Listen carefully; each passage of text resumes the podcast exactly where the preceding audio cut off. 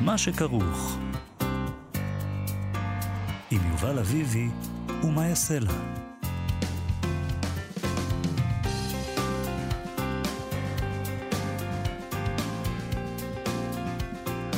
צהריים טובים, צהריים טובים, אנחנו מה שכרוך בכאן תרבות, מאיה סלע ויובל אביבי, מגזין הספרות היומי שלכם ב-104.9 ו-105.3 FM. איתנו באולפן היום נתנאל ינובר ויבגני לייזרוביץ', שעושים איתנו את התוכנית. שלום לכם ושלום יובל. שלום מאיה, אנחנו נדבר היום על אליטות, על האליטה. אה, מילה שהפכה כבר למילת גנאי, אה, ובספר... חדש של אורי הולנדר, הוא דווקא אומר שכן, אליטות, כן אליטות, דווקא אליטה. אה, ויש לו הרבה טענות לאליטה. ולאקדמיה, וליוצרים, ולהרשע הספרותי. הר... והרשע הספרותי. הרשע הספרותי. כן. הרשע הספרותי, אנחנו נדבר איתו על כל אלה. אה, יש גם רשע ספרותי. הרשע הספרותי יש. עושה רשע ספרותי. יש, יש. אז אנחנו נדבר איתו על כל דברים האלה. יש לו ספר ש... תשמע, הוא כותב בצורה מאוד מאוד בוטה. אה, במסות הקטנות האלה שלו, כן. נגד אה, המון אה, גופים ואנשים, וזה מאוד מעניין. והוא, אבל הוא כותב בהתחלה... ומצחיק, אגב. הוא גם מצחיק. מצחיק. הוא כותב בהתחלה שאם אתם uh, מגלים uh, איזושהי חוסר אופטימיות לגבי הולך ופוחת הדור, ושהכול הרבה פחות טוב ממה שהיה פעם, אז אתם צודקים. נכון. אבל אם אתם מזהים שם אופטימיות לגבי העתיד, אז אתם גם צודקים. אז אנחנו נשאל אותו איך אפשר להיות גם אופטימי וגם פסימי. אני אשאל אותו על הפסימיות ואתה את, uh, על האופטימיות, סגור נכון? העניין. אוקיי. סגור העניין. Uh, נדבר גם על תומאס ליגוטי, שנחשב לסופר קאלט בתחום האימה. תרגום ראשון של סיפור שלו לעברית אה, מתפרסם כעת. נדבר עם המתרגם של הסיפור, עמרי שפירא. סיפור, סיפור פשוט סיפור. נהדר, נכון? כן. סיפור נפלא. אתה... התפרסם במגזין, אה, בכתב העת ספקולציה בשתיים. נכון. אה, פשוט אה, הופתעתי לטובה. ממש. לא יודעת למה הופתעתי, לא שיש אה, שם פשוט סיפור... פשוט כי אנחנו לא מכירים אותו כל אה, כך. לא מכירים אותו, וגם אתה יודע, מה קורה סיפור, ותמיד אה, מהללים, ואז אתה מתאכזב הרבה פעמים, ופה פתאום... היללו וזה היה מוצדק. וזה היה מוצדק. זה סיפור מעניין כי אתה ממש לא מבין מה... הרבה פעמים אתה, אתה מרגיש שאתה לא מבין, וגם אין הסברים לפעמים. אין, לא כל הדברים שאתה לא מבין, אתה אומר לעצמך, אוקיי, אז הוא יסביר לי אחר כך, הוא לא מסביר את הכל, ואני חושב שזה... אה, מוכיח איזשהו מין אה, ביטחון עצמי מאוד גדול של סופר. לא, אני לא צריך להסביר הכל לקורא, אם אתה מרגיש לא בנוח, זה סימן טוב, כקורא. אה, אבל נתחיל עם אי נוחות אחרת. פיליפ רוט, הביוגרפיה החדשה של הסופר הגדול הזה, שמסתבר שהוא לא היה מלאך ולא קדוש. ושוב תעלה השאלה, האם צריך להפריד בין הסופר לביוגרפיה שלו? האם נגזר עלינו עכשיו אה, להוציא את הספרים אה, של אה, פיליפ רוט בחמת זעם מהבית, או שמא נגזר עלינו להתבגר קצת? כן, כן עדיף להתבגר. אמ, פיליפ רוט מת בשנת 2018, כשהוא בן 85. הוא לא ניסה לצייר את עצמו כמלאך. הספרים שלו מההתחלה היו שנויים במחלוקת. אה, הרגיזו שמרנים, אבל הם היו ספרות גדולה. הם הרגיזו גם לא שמרנים, זאת אומרת, אה, הם הרגיזו גם... הוא מייצג שם גבר לבן מאוד גבר, מאוד לבן. כן, אבל uh, אתה יודע, uh, כשהוא התחיל לכתוב, עוד לא דיברו ככה על הגבר הלבן הפריבילגי. נכון. זה דבר חדש. זה נכון. מבלבלים את המוח, מייצג גבר לבן. אבל עוד לפני הביוגרפיה הזאת כבר אמרו, כבר היו קולות שאמרו שהספרים שלו מייצגים את התודעה של הגבר הלבן הזה, שבטוח שהכל מגיע לו, ושזאת בעיה. אני רוצה להזכיר שפיליפ רוט היה יהודי.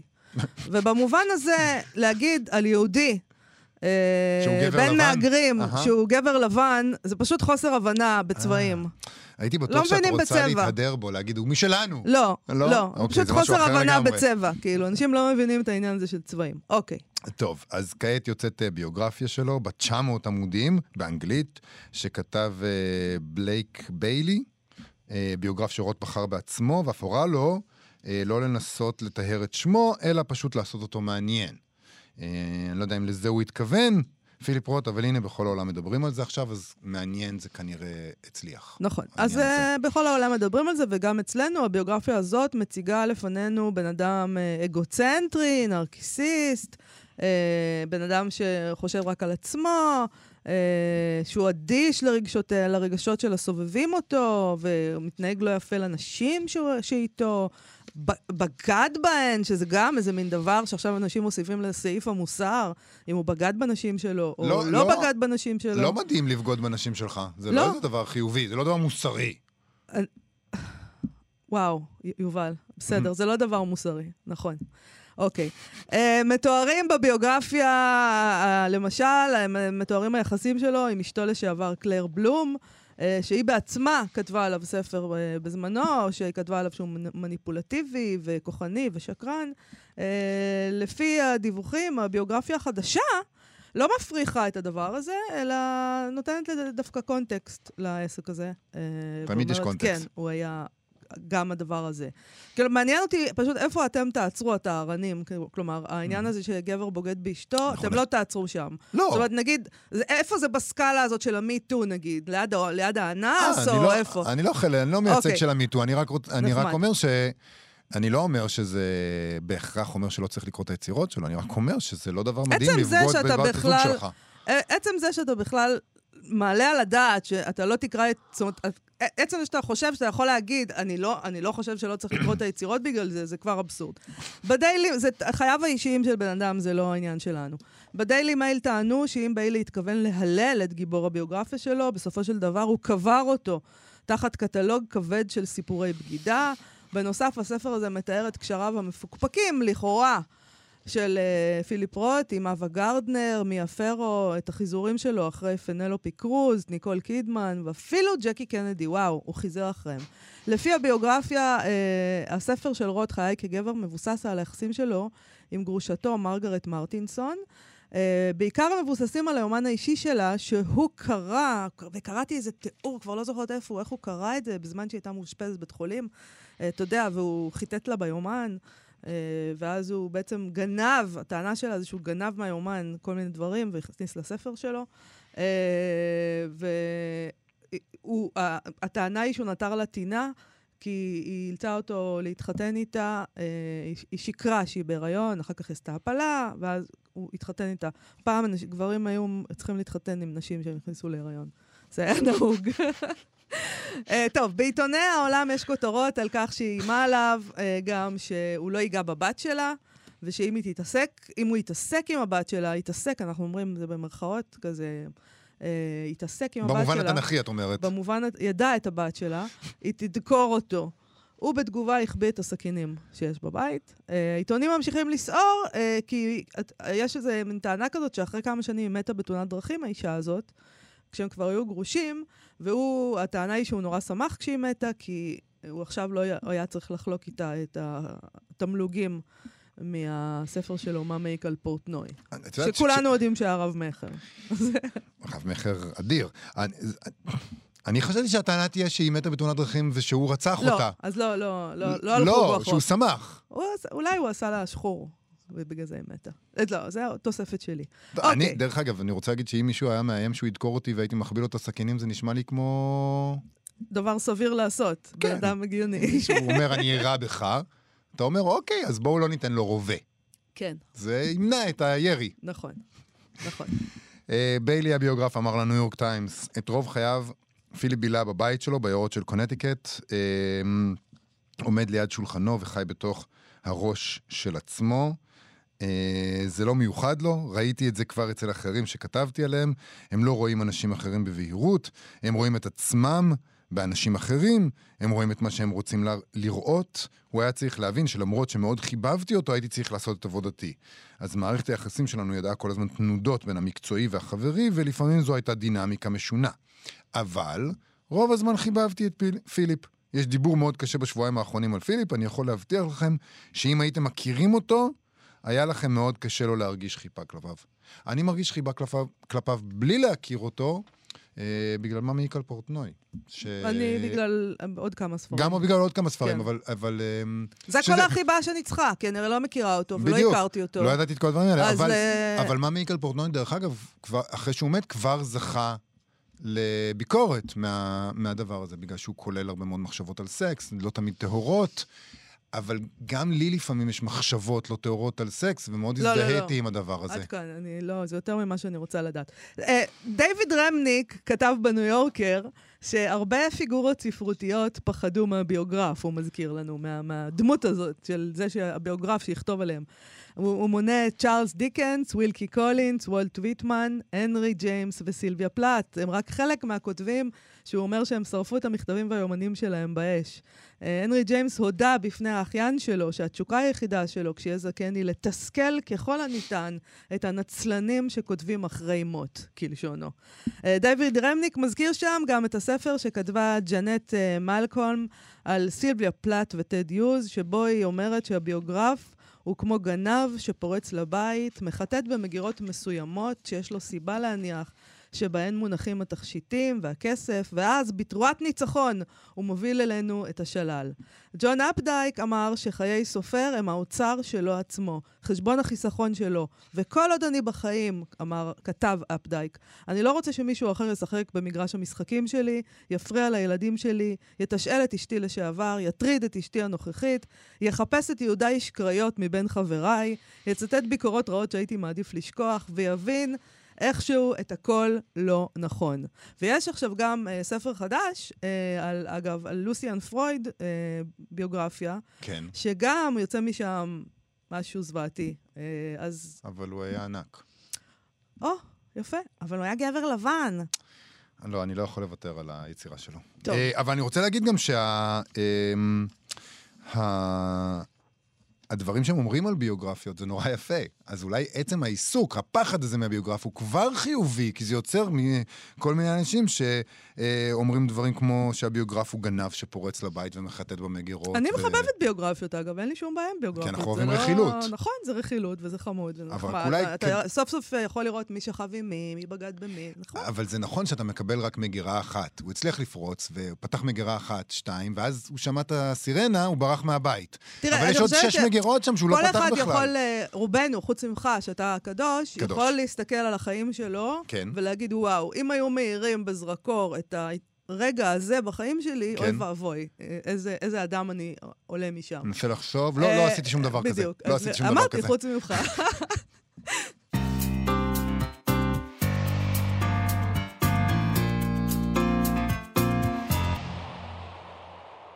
מה שכרוך בכאן תרבות, מאיה סלע ויובל אביבי, מגזין הספרות היומי שלכם. אה, והדבר מובן, הסביבה היא קטנה, מצומצמה. השעמום חזק, העצבים מרוגזים. הריקנות גדולה, הליכת רכיל רבה. האנשים טעמו מהציוויליזציה, אבל לא הגיעו לקולטורה. במילים האלה של י"ח ברנר פותח אורי הולנדר את ספר המסות החדש שלו, דווקא אליטה. זה ענק, הדבר זה הזה. נשמע כאילו אקטואלי. האנשים טעמו מהציוויליזציה, אבל לא הגיעו לקולטורה, Mhm, זה נראה לי בדיוק אנחנו. יפה. לא צריך היה להגיד יותר שום דבר אחרי ברנר פשוט. אז תודה ושלום. uh, בעידן הזה שבו אנחנו כולם uh, סותמים את האליטות, מנסים להחליף את האליטות, כותב uh, אורי הולנדר ספר אליטיסטי על כך שיש אליטה, או שצריכה להיות אליטה, וטוב שתהיה אליטה, שיש טוב ורע, שיש גבוה, גבוה ונמוך. יש טוב ורע. יש טוב ורע. Uh, וטוב שיש יצירות שישקעו לתהום הנשייה, יובל. Uh, ולעיתים צריך לזלזל ביוצרים של יצירות כאלה. דוקטור אורי הולנדר הוא משורר, הוא מוזיקאי, הוא חוקר ומבקר ספרות. הוא משמש בימים אלה כמנהל של משכן האומנים בהרצליה וכמנהל אומנותי של פסטיבל המשוררים הישראלי במטולה. שלום אורי הולנדר. שלום מאיה, שלום יובל, המשכן האומנים ופסטיבל מטולה זה היה נכון לפני כמה שנים, אבל זה גם משהו שעשיתי, כן. אוקיי, אתה... אני רוצה לשאול אותך משהו. אתה יצאת מדעתך? מה זה? לא. אתה... לא? תשמע, אתה פשוט, ככה, אני אספר, אתה כותב שעברת באחד הימים דירה מרחוב לאה גולדברג לרחוב פרנץ קפקא, וכל בעלי המקצוע לא שמעו מעודם על קפקא ושיבשו את שמו בדרכים מאוד יצירתיות. שאתה כותב, זה מאוד מצחיק, ואתה כותב בלגלוג, אולי בתוגה, על, ה, על הדבר הזה שאסור היום ללגלג עליו.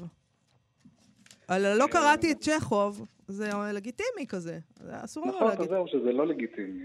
במובן מסוים, התפיסה השמרנית הזאת, אם נקרא לזה אפילו ככה, או הפרסונה הזאת שאני נוטה על עצמי פה, שלפעמים, כמו שתיארתי, די משועשעת, ולפעמים היא גם קצת מרושעת, אבל במהותה היא מאוד רצינית, אה, מוליכה למשהו שהייתי חייב להגיד אותו. אה, אני כותב כאן, בספר הזה מכונסות נסות שכתבתי לאורך די הרבה שנים. חלק מהן פורסמו בארץ, חלק מהן לא פורסמו מעולם, וככה געשו בתוכי, אז החלטתי להוציא את הדבר הזה החוצה. ובסוף הם התלכדו לאמירה הזאת שבזמנים אחרים היא אולי מובנת מאליה, אבל בזמן הזה אולי צריך לומר אותה בצורה אה, בוטה, אם להמשיך בקו שפתחנו בו, כן. שיש דבר כזה שקוראים לו אליטה, ושצריך להיות דבר כזה שנקרא אליטה, ושלא יכולה להיות אמנות בלי הדבר הזה. אתה גם אומר את הדבר הזה, שלא רק שיש אליטה, יש טוב ורע. ואתה יודע, היום מדברים אה, על זה שההפרדה הזאת היא נובעת מכל כך הרבה מוסכמות חברתיות, מי קובע? ומפריבילגיות, ומכל מיני, uh, העובדה שרק גברים לבנים, אם אנחנו רוצים להיכנס שוב לסוגיה הזאת, קובעים את הקאנון, ובעצם המון המון הודרו במשך השנים מההגדרה הזאת של טוב. מה אתה עכשיו בא ואומר לנו טוב ורע? זה הכל הכל הכל מושתת תרבות. אוקיי, okay, אז נתייחס לטוב ורע, ואחר כך למי קובע, כי אלה באמת דברים חשובים. התפיסה הזאת שאין טוב ורע באומנות, ושכל מה שחשוב, כמו שאמרת, הוא את מי הדירו ואת מי השתיקו ומי זכה לייצוג או לא זכה לייצוג, כל הדברים האלה הם ביטוי מביטוייו של איזשהו הלך מחשבה, שבסופו של דבר מוליך למה שהיום אנחנו כבר קוראים לו אמת אלטרנטיבית. וזה דבר שבזירה האקדמית, למשל, הוא התחיל כבר לפני יותר מחצי מאה, אפילו יותר מזה, כשהוגים מסוימים התחילו להסתובב בכל מיני פקולטות עם משקפיים מיוחדים שדרכם העולם נראה להם פוסט-מודרני, ומשימת חייהם הייתה לזהות מנגנוני כוח ולפרק אותם, כולם הפכו לכל מיני חבלנים של חבלני אקדמיה, ולזהות כל היררכיה מכל סוג שהוא כאיזשהו מנגנון כוח שצריך לפרק אותו. אבל יש דבר כזה טוב ורע באומנות, יש יצירות טובות, יש יצירות קרועות, ויש גם יוצרים שראוי שיודרו מהזירה המרכזית כי הם לא טובים מספיק. ויש דבר כזה שנקרא קובע טעם, שהוא אמור לקבוע מהן אותן יצירות טובות או גרועות. קובע הטעם הוא מי שמוסמך לדון מתוקף ההכשרה שלו בשאלות של טוב ורע באומנות. לקובע טעם אה, אמורים להיות כישורים של קובע טעם, זאת אומרת לא מספיק שיש לו במה, ובארץ גם לא מספיק שיש לו תואר דוקטור או פרופסור, הוא אמור להיות בעל מומחיות מסוימת. שנרכשה בעמל רב, יש מאחוריה שובל של ספרים ומאמרים ומחשבות, והמומחיות הזאת היא זאת שמאפשרת לו להכריע את הכרעותיו. טוב, זה אוטופיה כמובן. אז אני רוצה לשאול אותך על התקופה הנוכחית, למשל, אנחנו תוכנית ספרות, אנחנו מתעסקים בספרים. יש הרבה טענות על מה שמתחולל עכשיו, נגיד, בתהליך, בעולם המו"לות. אה, מי שהם, למשל, שומרי הסף, של המו"לות, של, אה, של הספרות, אלה המו"לים הגדולים, אלה ההוצאות הגדולות, ואנחנו שומעים יותר ויותר על כך שהם נמצאים בקשיים כאלה שלא מאפשרים להם תמיד לקבל החלטות שמבוססות אך ורק על איכות. ופתאום כל ההוצאות גדולות שהיו פעם תו תקן לאיכות, וידעת שאם אתה קונה אותן, אז זה עבר את הלקטורה ואת, ה, ואת השער הנחשף הזה אל שער החוק שלהן, אז עכשיו כל מיני שיקולים אחרים אה, מכתיבים את ההחלטות שלהן. תמיד היו שיקולים אחרים, ובאמת יש איזושהי סתירה בין מה שאפשר לקרוא לו האופי הסטטי של מוסד התרבות המסוים, שזאת יכולה להיות הוצאת ספרים, זה יכול להיות מוזיאון, זה יכול להיות אולם קונצרטים, ובין הצורך לשמר את מה שאני קורא לו בספר מראית העין של התרבות, זאת אומרת הילת המכובדות שלה. יש איזושהי סתירה בין הדבר הזה ובין האופן הדינמי, כן, כל הגעשים, הדחפים, המאוויים שבו אה, פועלת האומנות בעולם. הזכרת לצורך העניין את התוכנית שלכם, אם, אם הייתם צריכים לעלות לשידור כדי לדווח על, אה, על העולם של יצירת מופת, אז הייתם מתכנסים במקרה הטוב פעם בעשור, וברור שהדברים לא, לא עובדים ככה. נכון. ו, וזה בסדר, זה מה שאמור להיות. היומיום הספרותי זה מה שאמור להסיס אותנו. ומה שעושה מוסד התרבות בשאר הזמן, הוא לטפח את העילה הזאת של המכובדות. עכשיו, מצד אחד, יש משהו אפילו שקרי בדבר הזה, כי לא כל, לא כל מה שמוצג במסגרת המוסד המסוים הוא מופתי. אבל מצד אחר, בלעדי הדבר הזה אין שום דרך לסמן לקהל שזאת תרבות, ואין גם דרך להגן על התרבות בכלל בעולם תכליתני שלא ממש מתאפיין בה, אה, מתעניין בה. אז כמובן שיש סתירה בין הדברים האלה, אבל, אבל אין דרך אחרת לפעול בעולם. יש, בטקסט הזה, זה, הוא, הוא במידה מסוימת אה, כתב אשמה נגד uh, כל מיני uh, גופים, אני אקרא לזה. Uh, למשל, אתה מאשים את חוגי uh, מדעי הרוח בהזנחת התרבות, אתה קובע שבעצם אין במדינת ישראל לימודים הומניסטיים, אלא רק מראית עין של לימודים כאלה. Uh, לכן שאלתי אותך אם יצאת מדעתך כשפתחנו את זה, כי אתה יודע, אתה פה יוצא נגד המון אנשים שחושבים שהם uh, נמצאים בחוגי מדעי הרוח ו... יש להם תקן. וגם, וגם, זאת אומרת, אתה גם חוקר, אתה יורה בתוך הנגמ"ש. נכון. אני לא יורה בתוך הנגמ"ש, אלא אומר את מה שלדעתי צריך להיאמר. זאת אומרת, יש כאן איזשהו אה, משחק שמתנהל על פי חוקים מסוימים, ואני לפחות הגעתי למסקנה שאני צריך להשמיע גם את הדעה הזאת, שכמו שאמרתי, בזמנים אחרים הייתה אמורה להיות מובנת מאליה. אבל מעבר העניין הספציפי של אה, האקדמיה או זירה כזאת או אחרת, יש גם באמת את העניין הזה של איזשהו מודל של מחשבה שאולי היה כדאי ש, שנאמץ לעצמנו, ו, ולדבר הזה אני חוזר כמה פעמים לאורך הספר, מעבר לכל הטיעונים הבאמת אה, בוטים ולפעמים גם מרושעים. יש את המודל הסטטי הזה של, של מוסד התרבות ויש את קהות החושים שלנו שמאפיינת אה, כל אחד מאיתנו עם הטלפון החכם שלו.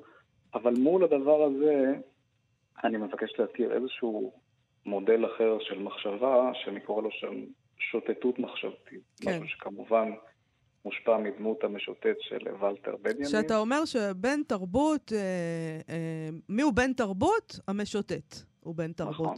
אז מה, נכון. אז בוא תסביר מה, מה זה המשוטט הזה.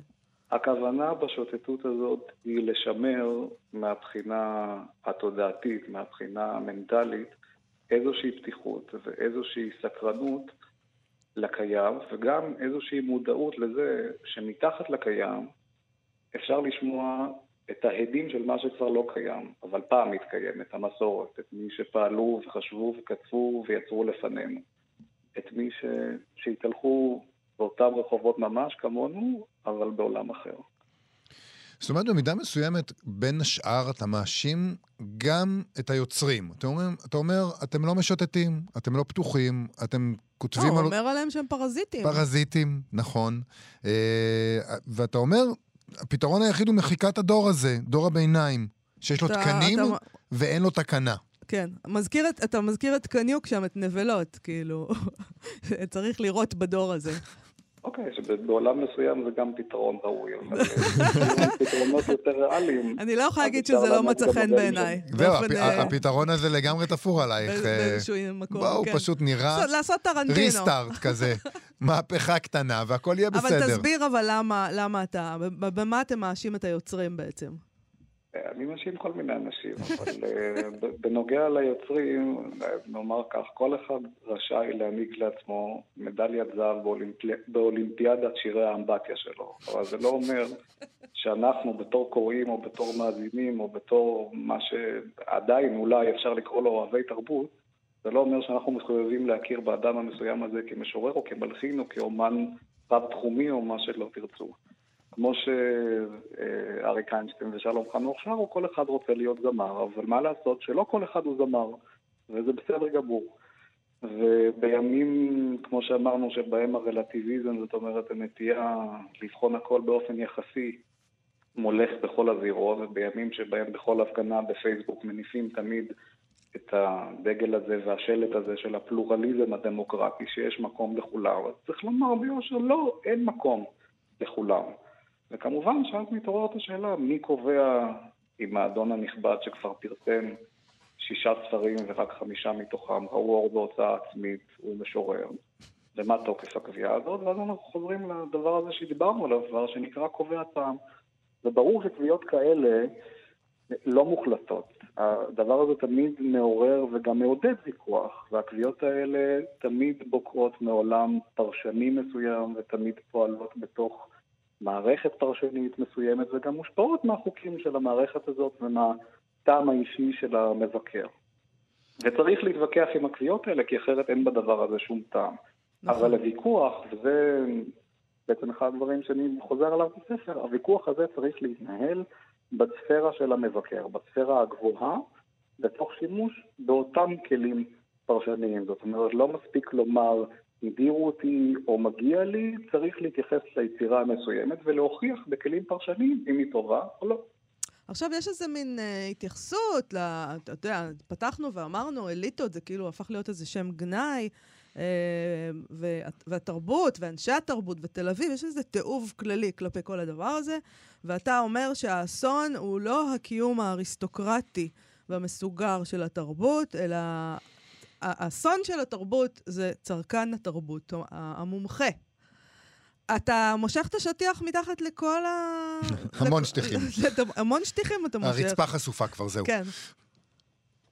כן, יש, יש שם חריש עמוק, וזה בעצם, זו המטרה של הספר הזה, לנער את השטיחים, ואחרי שהאבק ישקע, כמו שאומרים בכל מיני שפות, לחשוב על הדברים האלה מחדש. כן, זה, זה בעצם הרעיון שבבסיס הספר הזה.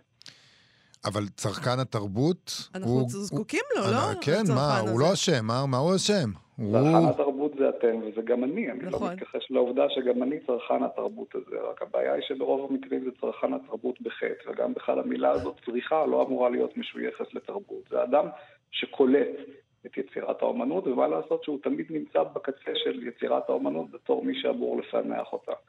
והבעיה של אה, האומנות היום היא שמעט מדי אנשים, אה, כלומר קהל הנמענים של יצירות האומנות, אה, הולך ומאבד את היכולת להתמודד עם היצירה הזאת וזונח אותה, ולכן צריך לדבר על הדברים האלה. זאת אומרת, לחנך. לחנך, ואני חושב, אני בעצם טוען בספר הזה איזשהו טיעון כפול. מצד אחד, שכל מי שעוסק באומנות צריך לחבוש גם כובע של מחנך, והתפקיד שלו כמחנך הוא לאפשר לכולם, לכל מי שיגלה בזה עניין, לרכוש ידע שיאפשר לו לפענח את הקוד שיצירת האומנות הגבוהה תמיד טומנת בחובה. ומצד אחר אני טוען עוד דבר, שהאומנות הגבוהה, האומנות האוטונומית, כמו שקוראים להוגי אסכולת פרנקפורט, שאני במובנים רבים ממשיך את קו המחשבה שלה בספר, האומנות הזאת מעצם טבעה לא יכולה וגם לא צריכה וגם אף פעם לא הייתה אומנות לכל. ולמרות שיש סתירה בין שני הדברים האלה, הם גם מתיישבים זה עם זה, כי זה, זה העולם, זה העולם שאנחנו חיים. אנחנו צריכים עוד מעט לסיים, אבל אני בכל זאת חייב uh, לשאול אותך, דיברנו על זה מקודם, שאנחנו אוהבים רכילות. כבר קיבלת תגובות?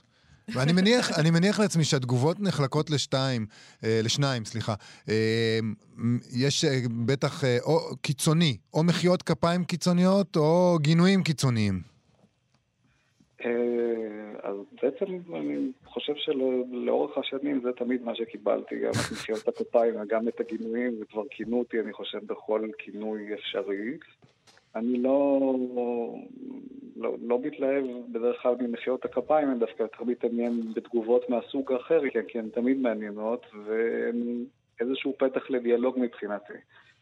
אה, כן, הגיעו גם כאלה וגם כאלה. אז אנשים uh, לא זיהו את עצמם uh, וכעסו על, ה, על הטקסט שלך, על הרשע הספרותי? כי יש לך פה כמה טיפוסים של הרשע הספרותי. היו, uh, ואני מניח שיש כאלה שיוכלו לזהות את עצמם, וגם יש, נאמר, uh, בזהירות המתבקשת, אנשים שבמידה מסוימת חלק מהדמויות שמתארות שם מבוססות, על, מבוססות עליהן, ולו בקווים כלליים.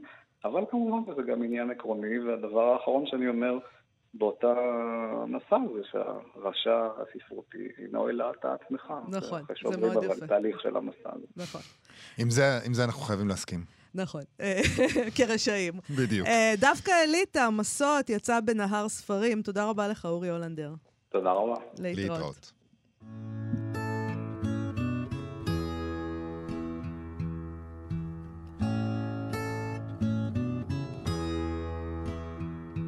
There are places I'll remember all my life. Though some have changed, some forever, not for better. Some have gone, and some remain. All these places have their moments with lovers and friends. I still can recall some are dead and some are living. In my life, I've loved them all.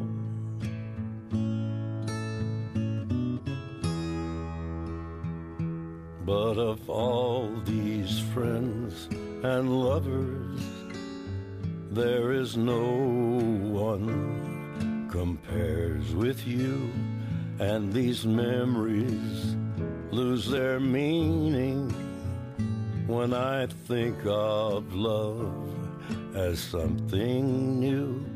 Though I know I'll never lose affection for people and things that went before. I know I'll often stop and think about them. In my life, I love you more.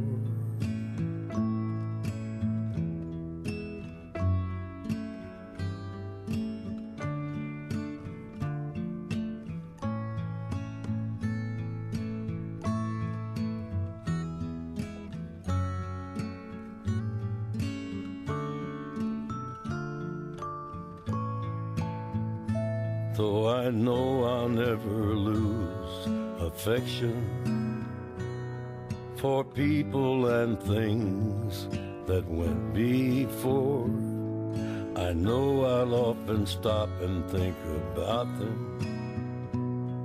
In my life, I love you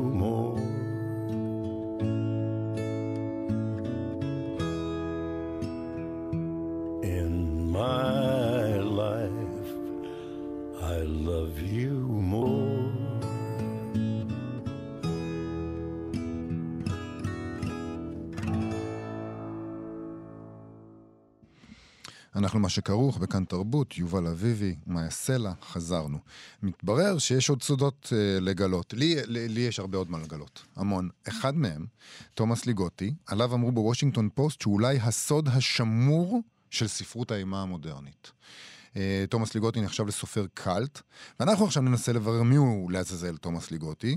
מי שמבקש אה, לטעום ממנו בעברית, יש עכשיו הזדמנות לעשות זאת עם סיפור שלו בשם טוהר, שמתפרסם בגיליון השני של כתב העת ספקולציה. את הסיפור הזה תרגם עמרי שפירא, אה, ועל כן, מי מכיר טוב יותר את הסופר מאשר המתרגם שלו? הזמנו את עמרי שפירא, שלום. אה, תספר לנו קצת, מי זה תומאס מי זה ליגוטי? תומאס ליגוטי? לא הכרנו אותו עד היום. אה, אני חייב לומר שגם אני לא לחלוטין יודע עד לעצם היום הזה, על אף אה, כמה התכתבויות מיילים מאוד מרגשות שהיו לי איתו. אה, התכתבת איתו. יפה. כן, כלומר, כן, זה היה, קיבלתי ממנו מייל יום אחד באופן בלתי צפוי, וזה לחלוטין היכה אותי בתדהמה, שאני לא בטוח שהתעוררתי ממנה עד היום. אבל, כלומר, מבחינת הדמות שלו, מדובר באדם, אה, הוא סוג של תעלומה. כלומר, אה, בעצם אין, אין שום תיעוד וידאו שלו או אודיו שלו. אה, וגם אנשים שמעידים על זה שהיה להם קשר ארוך שנים איתו ושהוא לימד אותם, אה, לימד אותם לכתוב בהתכתבויות ושיחות טלפון ארוכות, לא פגשו אותו מעולם. אני חייבת להודות פה במשהו, כן. שאחרי שקראתי את הסיפור הזה, אז אמרתי לעצמי, טוב, הם, זה סיפור מדהים, קודם כל, אני חייבת להגיד. אה, אוקיי. נדהמתי מהסיפור. הלכתי, ראיתי, קראתי את הוויקיפדיה, הייתה לי תחושה כזאת, אולי, אולי יש הקדמה לפני הסיפור של עודד וולקשטיין. שאולי זה עודד וולקשטיין בכלל. אני חשבתי שהוא, כן, זה תרגיל של עודד. וולקשטיין, שהוא הוא המציא אותו. אבל אחרי זה הלכתי וראיתי, ב... עשיתי גוגל, וראיתי שאוקיי, אבל הוא... צריך להגיד נגיד שבוויקיפדיה שלו אין תמונה שלו. לא, אבל יש אה, תמונות פה ושם, אני מצאתי תמונות קצת. כן? קצת. דומה לעודד וולקשטיין כשחושבים על זה.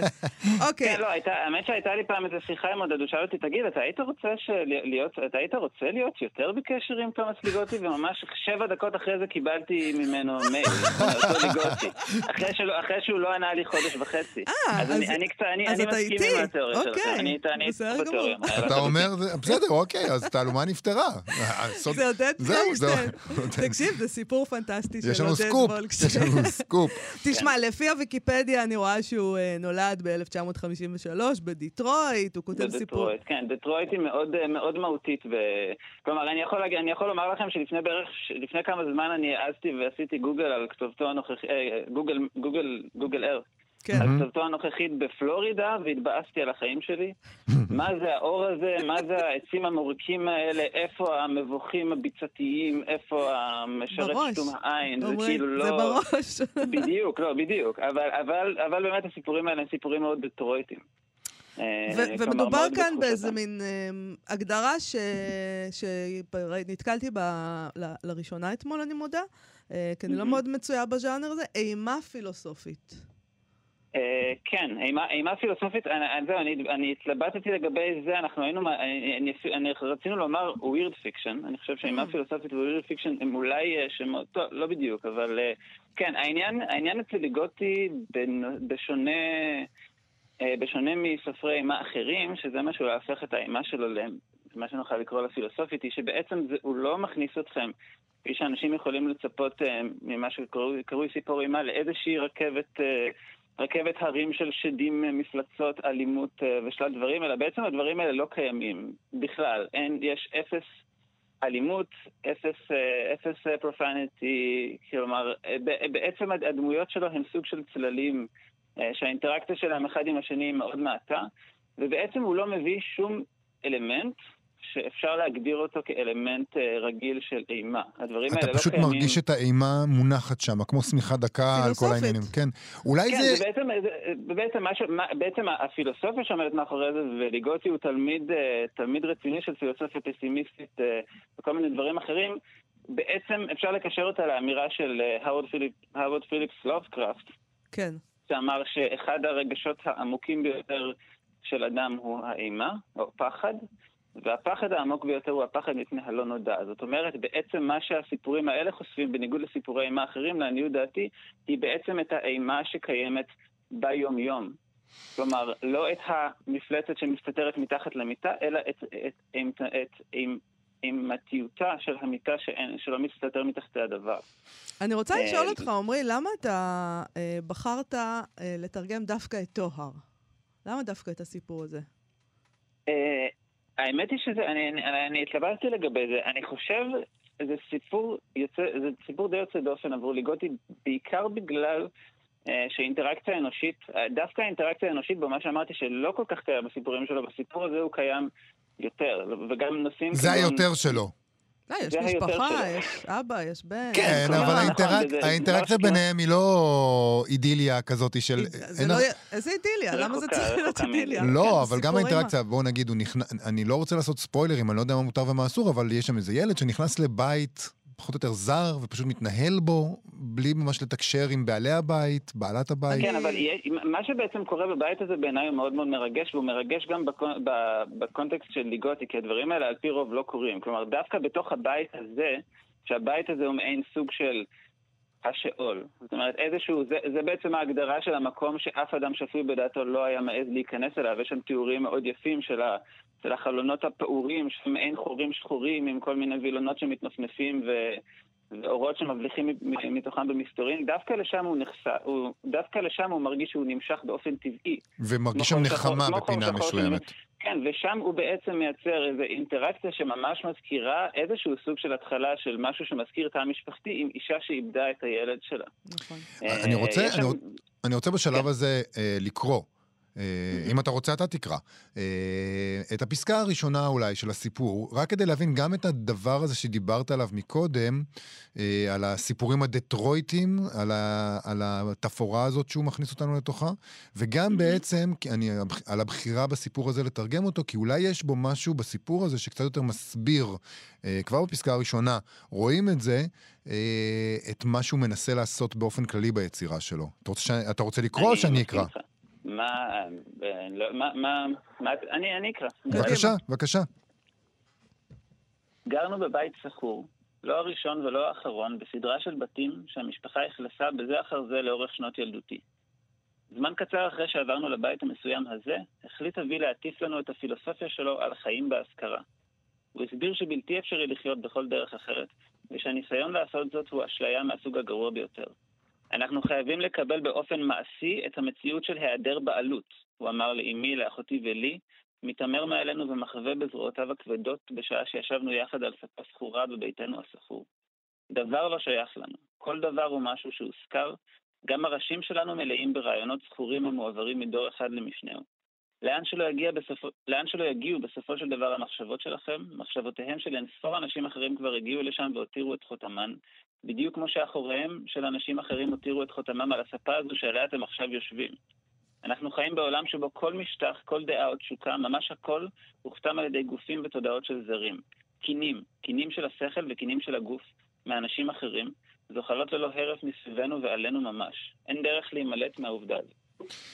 אז, אז באמת יש פה איזה משהו, איזה מין הרמז כזה, מטרים למה, למה שאתה דיברת עליו, ולמה שבעצם קיים אולי בכל היצירה שלו, שהעניין הוא הרעיונות האלה, אה, הרעיונות הזכורים שהראשים שלנו מלאים בנו, בהם, וגם האינטראקציה שלנו, של ה mind שלנו, של המוח שלנו עם עולם המציאות, ומה אנחנו מטילים עליו.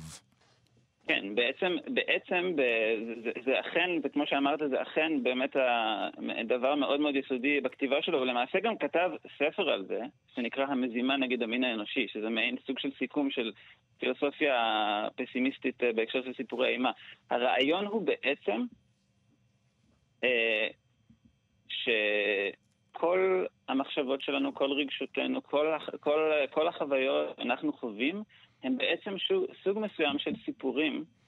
זאת אומרת, הם סוג מסוים של סיפורים שמטרתם להסתיר על איזושהי אמת מאוד, מאוד, אה, מאוד יסודית בחוויה האנושית של כולם. זאת אומרת, הם בעצם איזשהו תוצר של האימה הראשונית הזו מפני מה שאצל H.P. לופקרפט זה פסול הוא, אבל אצל, אצל ליגוטי זה פשוט איזשהו אופל. כלומר, איזושהי, איזושהי אדישות, איזושהי תנועה מסוימת תנועה אדישה מסוימת שמנהלת את כל הדברים. וכל הדברים שאנחנו חווים, שאנחנו מגדירים אותם כנפש, או כמוסר, או כאופי, או ככל דבר אחר שלא יהיה, הם בעצם איזה שהם סיפורים שאנחנו מספרים סביב זה, כורכים בהם את, ה, את, הדבר, את הדבר הראשוני הזה. האם אה, אנחנו... את המבט הלא נעים הזה. האם אנחנו צפויים אה, לקבל ממך עוד קצת תרגומים? כי זה עשה ס- תיאבון. ספר, למה עוד קצת תרגומים? עשית תיאבון. ספר. אני, כל מה שאני יכול לומר לכם זה שאני מאוד מאוד מאוד מקווה ורוצה שכן, ומאמין שכן. אה, טרם, אה, טרם ידוע לי על כזה דבר, אבל אה, אם, אם מישהו במקרה שומע אותנו, אז הוא מוזמן לפנות אליי, אני לחלוטין בעד. עמרי שפירא... התרגום יהיה קל, כי עודד וולקשטיין כותב בעברית, אז הכל נכון. בסדר. לא, עכשיו כן, אני, אני, במחשבה, אני במחשבה שנייה חושבת שזה למה ללכת לעודד וולטן, אולי זה עמרי שפירא. אה, נכון. הכל. אוקיי, עמרי שפירא אה, המתרגם. כן, אין לי מה להוסיף על הדברים הוא לא מאשר ולא מכחיש. תומאס ליגוטי, אה, אפשר לקרוא את הסיפור הזה בספקולציה, כתב העת, זה נמצא ברשת, וזה חינם אין כסף. אה, לא, לא רואה שום סיבה שלא תלכו לקרוא את זה. תודה שהכרת לנו אותו. תודה רבה, חברים. להתראות. להתראות. אנחנו, אנחנו נסיים עם סטטוס? כן, אנחנו נסיים עם סטטוס ספרותי שכתב אה, עורך מדור הספרים של ynet, אה, יובל פלוטקין, שמדמיין את רחל המשוררת, לו הייתה חיה היום. הוא כותב כך: השבוע נציין 90 למותה של רחל המשוררת. לפני שהפקענו ממנה את שם משפחתה בכוח העת, קראו לה בלובשטיין. מי הייתה? בין היתר, אישה שמעולם לא זכתה להימלט מייסורי הנעורים. הייתה צעירה שטופת געגוע ומתה צעירה שטופת אכזבות. כולם מהללים את שנות הנעורים, אבל רק אחדים מוצאים בהם זוהר. לפעמים נדמה לי שאני רואה אותה באוגנדה או בתדר, כותבת שירים עצבוביים באייפון עם פוני אופנתי וקעקוע של גן נעול לאורך האמה. בקליגרפיה תנכית, אלא מה? ההורים גרים בצפון, אבל היא נסעה בעקבות uh, סקרנותה לפלורנטין ומצאה את עצמה עם שני שותפים, שותפה וחתולה. לומדת ספרות או קולנוע, או גם וגם, מעלה מדי פעם לאינסטגרם צילומי מסך מתוך ספרי שירה, מחבבת את החלונות הגבוהים, כי מי לא, אבל מעדיפה את בילי אייליש שהיא יודעת להפוך את החרדות שלה לחגיגה. כשמשמיעים ביונסה, היא רצה למרכז הרחבה, כי בכל זאת מפ... מפעם בה איזה רצון לפרוץ מתוך עצמה. החיים יפים, אחרי הכל, היא אומרת לעצמה ברגע של הפוגה. העיקר הבריאות, העיקר האהבה.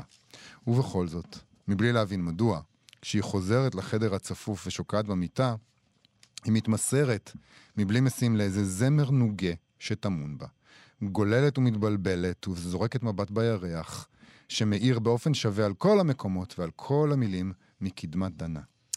אה, טוב, וחייבים קצת אה, גם להגיב על הדבר הזה, יש תגובות אצלו. אה, כן. מה שעצור גלוזמן, למשל, היא כותבת, הכל יפה, רק שרחל שלך לא נשמעת כמו אחת שכותבת שירים יפהפיים ונצחיים, כמו רחל שלנו. אה, ואני הסכמתי מאוד עם מה שצור גלוזמן, אבל אה, יובל פלוטקין ענה לה, נכון, אבל חכי שתראי את הוידאו ארט שלה. והמשוררת ריטה קוגן כתבה, רחל הייתה רוסייה, מהגרת, מתאהבת סדרתית, חולמנית וחולנית. איפה זה ואיפה אוגנדה? אני אגיד שאוגנדה זה...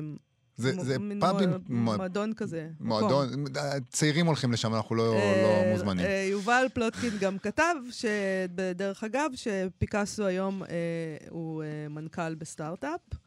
אה, מה שהוא לא התמודד איתו, יובל פלוטקין, אני- קוראת כאן לאתגר אותו, זה שהוא לא כתב ממה הייתה מתה היום, רחל המשוררת, בגיל 40.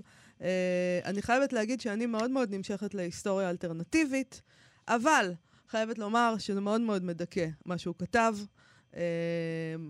אה, ואוקיי, בסדר, אנחנו, אני לא יודעת. זה כאילו באיזשהו אופן לא יכולה להיות רחל המשוררת היום, זה נכון. זה נכון, כן. זה לא הזמן. זה לא אה, הזמן. לא, מה שמה שצור גלוזמן כתבה זה מאוד מדויק, אה, זה לא נשמע, אבל זה זאת אומר... לא רחל שלנו. אבל זה אומר משהו מבאס על היצירה שנעשית היום, כי יש לנו תחושה שמי שעושה היום את היצירה, זה לא יכול להחזיק לאורך זמן ככה. זה לא יכול להיות זה, ועם המחשבה המעודדת הזאת, זה זמננו אה, לסיים. נודה ליבגני לייזרוביץ' ונתנאל ינובר שעשו איתנו את התוכנית. אנחנו מזמינים אתכם ואתכן, כרגיל, לעמוד הפייסבוק שלנו ולעמוד הפייסבוק של כאן תרבות. להתראות. להתראות.